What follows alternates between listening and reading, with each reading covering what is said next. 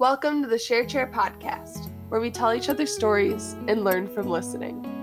Today on the podcast, we're very excited to welcome Leah Wickstrom. Today, she'll talk about joining cheer, lacrosse, track, and how all of her friends got her to push herself out of her comfort zone. She'll also talk about traveling to seven different European countries this summer on a choir tour, and about her favorite teachers and how they inspire her to be who she is today. Uh, Leah Wickstrom, welcome to the Share Chair podcast. Thank you. It's cool. Yeah, I'm glad you're here. So, I, a senior. Yeah, I don't know how that happened. it happened really fast.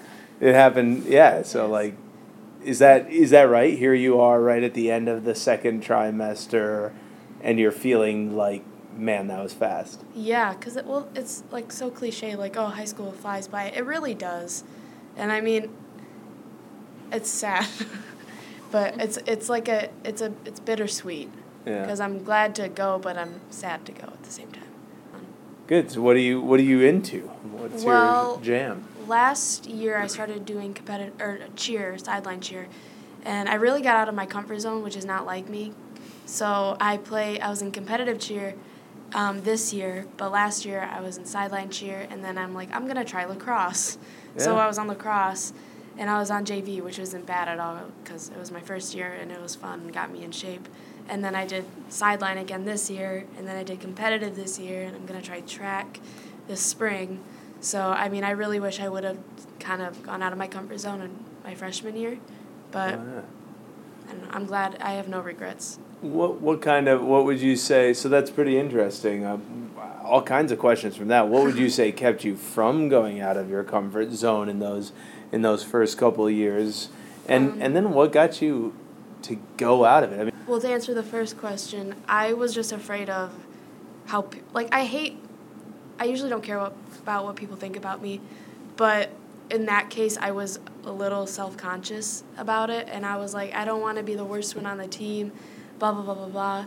But the people around me, like my friends, they played lacrosse, my friends were in cheer, like, no, you should do it. So they were really encouraging, and both sports were really welcoming, and it was really nice to be a part of something like that.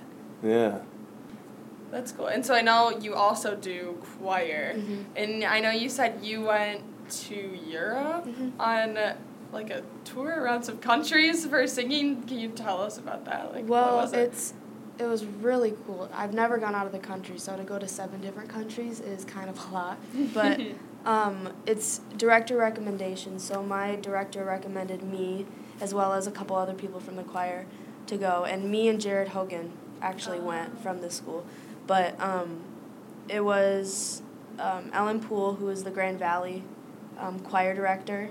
She it, she was the choir director for this one, and we had like one rehearsal, and then a couple months later we had like a camp at Grand Valley, and then a couple days later we were off to Europe, and it was yeah it was a lot of preparation for it because I had to save up at least a thousand dollars, and so I just worked a lot, and I was able to save up enough money, but yeah, it was really really cool. Well, where where did you go? Um, we landed in London. We and jet lag is really bad. I didn't realize how much it affected me, but I was I was I was sleeping with my eyes open basically. Uh-huh, uh-huh. Um, and we were there for about three days, and then we took a boat to um, France, and we stayed there for a couple days. And we didn't perform in France just because of the recent um, Paris attacks. So she didn't want us to perform there. So we performed in London. I didn't mention that in a, like a really pretty church. And then after Paris, we went to um, Switzerland, which surprisingly was my favorite because it was so like peaceful and the people were so nice. And um, we had the best audience there because there were these hostess who were like yodeling, and I played the didgeridoo. it was really funny. Um, it was so much fun. The crowd was clapping along to the songs, and it was so.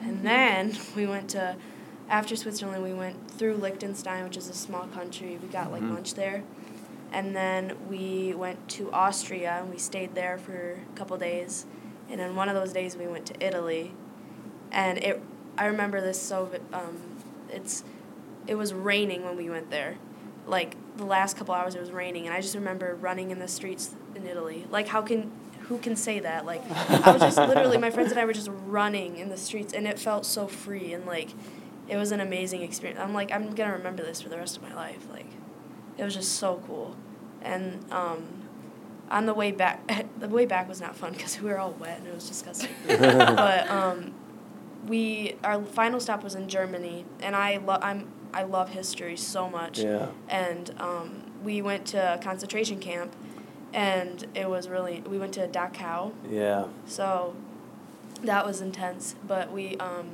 it rained also the entire time we were there, but it's still not on my parade. Um, so it was I th- had the most fun in Germany I think, because it was I was closest with my friends with my little group of friends that I've never met, and then we go on this trip and we're all friends. Just like that, right? Yeah. Isn't that awesome a- travel yeah. does that? Yeah. We have like a group chat. We talk in it sometimes Yeah. to each other, but and they're from Holland, so they're not even that far away, which is nice. Yeah.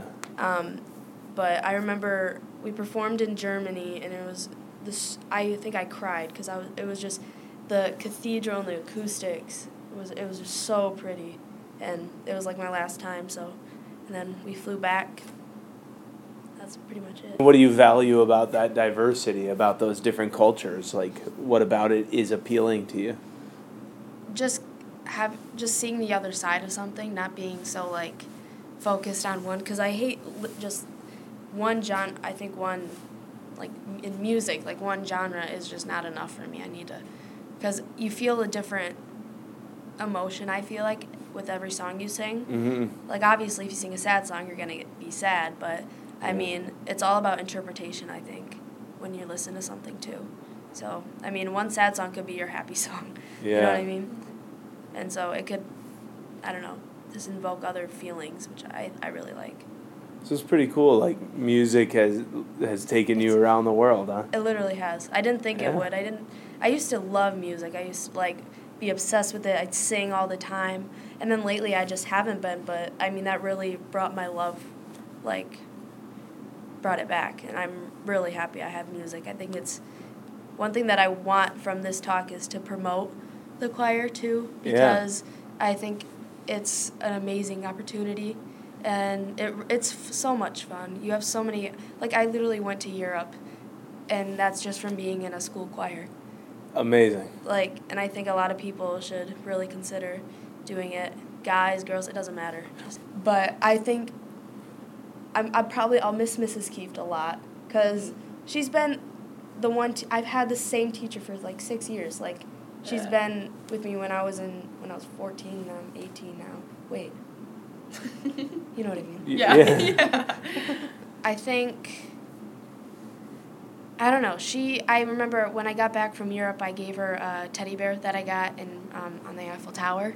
Yeah. I went up there, and she was like so happy, and she wrote me a note, and I think that she was like, "Thank you so much," and um, she does a lot of behind the scenes stuff that I don't think we really see, and we don't appreciate as much as we should. Mhm. But she does a lot of work for us, and I mean, she's the reason why I'm in choir. Like, she's one of the main reasons why, and she's such a helpful teacher, and I really, I'm really gonna miss her. Yeah, I can't wait till I graduate because then I can friend her on Facebook. she, won't, she won't let us know. That's Ah, so yeah, that's funny. funny. Highlight of the. Highlight of graduating. that's Yeah. that's really One funny actually.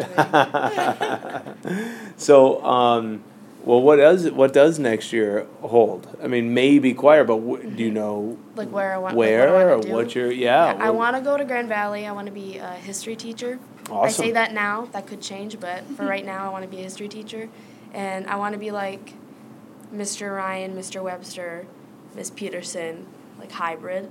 Like you know what I mean? Because I love history. I love how cultured Mr. Webster is, and I love how Miss Peterson is. You know, It's just herself. just herself. so I don't know. I think a lot of teachers just influence you a lot, and I think um, I'd want to be like them. Yeah, so one last question. If you could give anybody, um, anywhere advice, what would it be and why? What's your biggest? Don't be afraid to be yourself, because there's no one else like you. I like it. Cool. Thank you. All right. Thanks, Leah. Thank you. Nice to meet you. Thank you so much for listening and stay tuned for next week's episode. In the meantime, stay connected by liking our Facebook page and following us on Instagram at The Share Chair.